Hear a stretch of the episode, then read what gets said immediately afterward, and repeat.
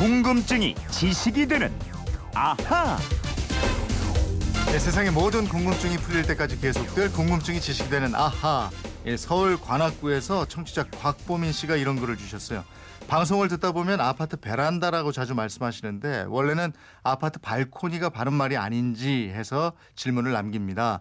베란다는 아래층과 위층의 면적 차이로 생기는 공간, 즉 지붕이 없이 노출된 상태를 말하며 발코니는 아파트 거실 앞 공간처럼 위층과 하나로 연결돼서 지붕이 있는 공간을 말하는 거 아닌지요 하셨습니다.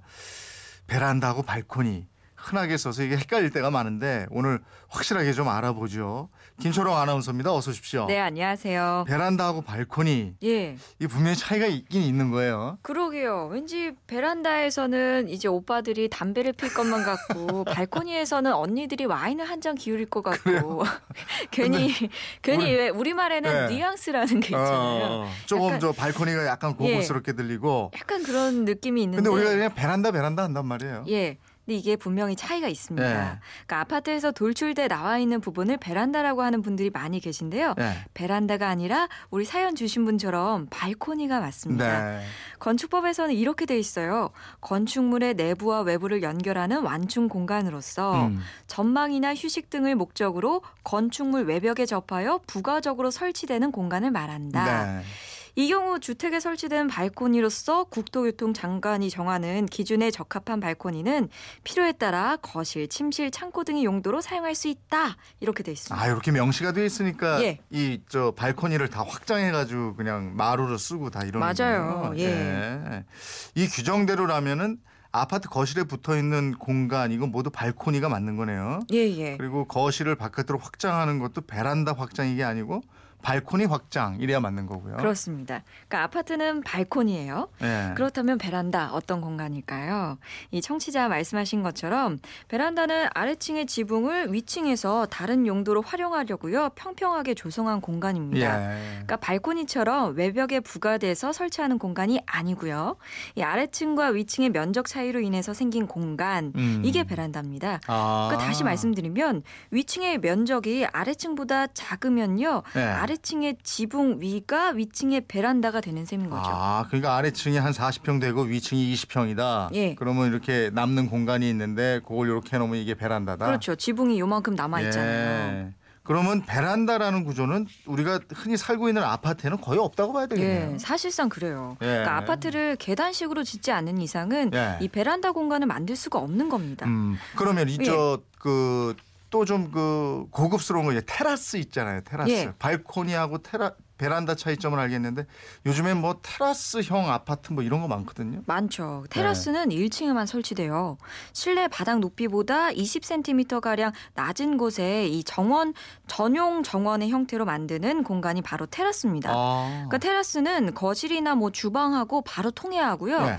2층 이상 주택에 마련된 공간은 테라스가 아니라 베란다입니다. 어, 그런데 저 건설사들 그 광고할 때 보니까 3층으로 된 주택을 뭐 예. 테라스 하 우스 이러면서 분양하고 이러던데요. 맞아요. 저도 봤는데 네. 틀린 거예요. 그러니까 어. 정확하게 하려면 베란다 하우스 이렇게 표기해야 맞겠죠? 예. 예. 그리고 뭐 발코니랑 베란다는 지붕이 있을 수도 있지만 이 예. 테라스는 지붕 없이요. 일반 땅 위에 조성해야 하는 것도 차이점입니다. 이게 테라스 하우스 이러면은 뭔가 좀 있어 보이는데 예. 베란다 하우스 이러니까 좀 아니네. 그러니까 아까 제가 말한 것처럼 약간 우리말에는 그 예. 뉘앙스 차이가 그, 있어요. 그게 있네요. 예. 집 얘기가 나온 김에 좀 좀 그 주택 종류 헷갈리는 거 이것도 좀 정리 좀 해보죠. 예. 단독 주택하고 아파트 이건 알겠는데 그 다가구 뭐 다세대 주택, 연립 주택, 빌라 이런 건 어떤 차이가 있는지 이것도 좀 한번 정리해 볼까요? 자, 이제 또 건축법 책을 좀 차- 살펴보겠습니다. 네. 그러니까 주택으로 쓰이는 층수가요. 5층 이상의 공동 주택은 아파트로 분류하고 있다는 거 알아두시고요. 네. 4층 이하의 주택들이 좀 헷갈리실 텐데요. 연립주택은 주택으로 쓰이는 건물의 연면적, 즉 모든 층의 바닥 면적을 다 합친 연면적이 660제곱미터를 초과한 주택입니다. 어. 이게 연립주택이라고 예, 하고요. 예. 연면적 660제곱미터 이하의 층수가 4층 이하인 주택은 다세대 주택입니다. 아, 그러니까 연립주택하고 다세대 주택하고 구분하는 그 기준이 면적이네요. 예, 맞아요. 예, 몇 제곱미터냐 뭐 이걸로. 예. 그러니까 연면적 660제곱미터 옛날에 우리가 평이라는 단위를 썼는데요. 네.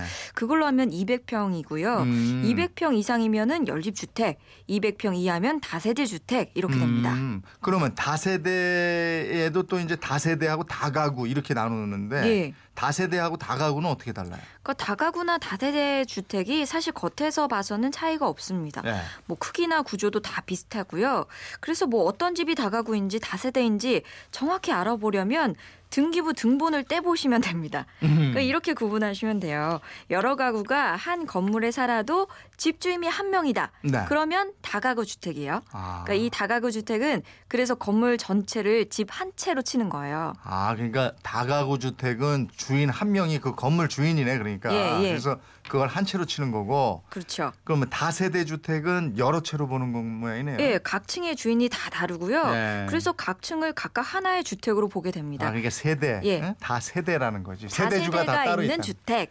세대주가 따로 있는 거예요. 예. 그러니까. 근데 이 다가구 주택은요, 3층 이하만 지을 수 있습니다. 예. 그래서 4층짜리 집이면요, 무조건 다세대 주택인 거예요. 아, 그렇군요. 예. 그러면 뭐 무슨 빌라니 뭐 무슨 맨션이니 하는 주택들은 어때요? 아, 이것도 진짜 많죠. 근데 빌라 는 건축법으로 구, 구분되는 주택이 아니에요.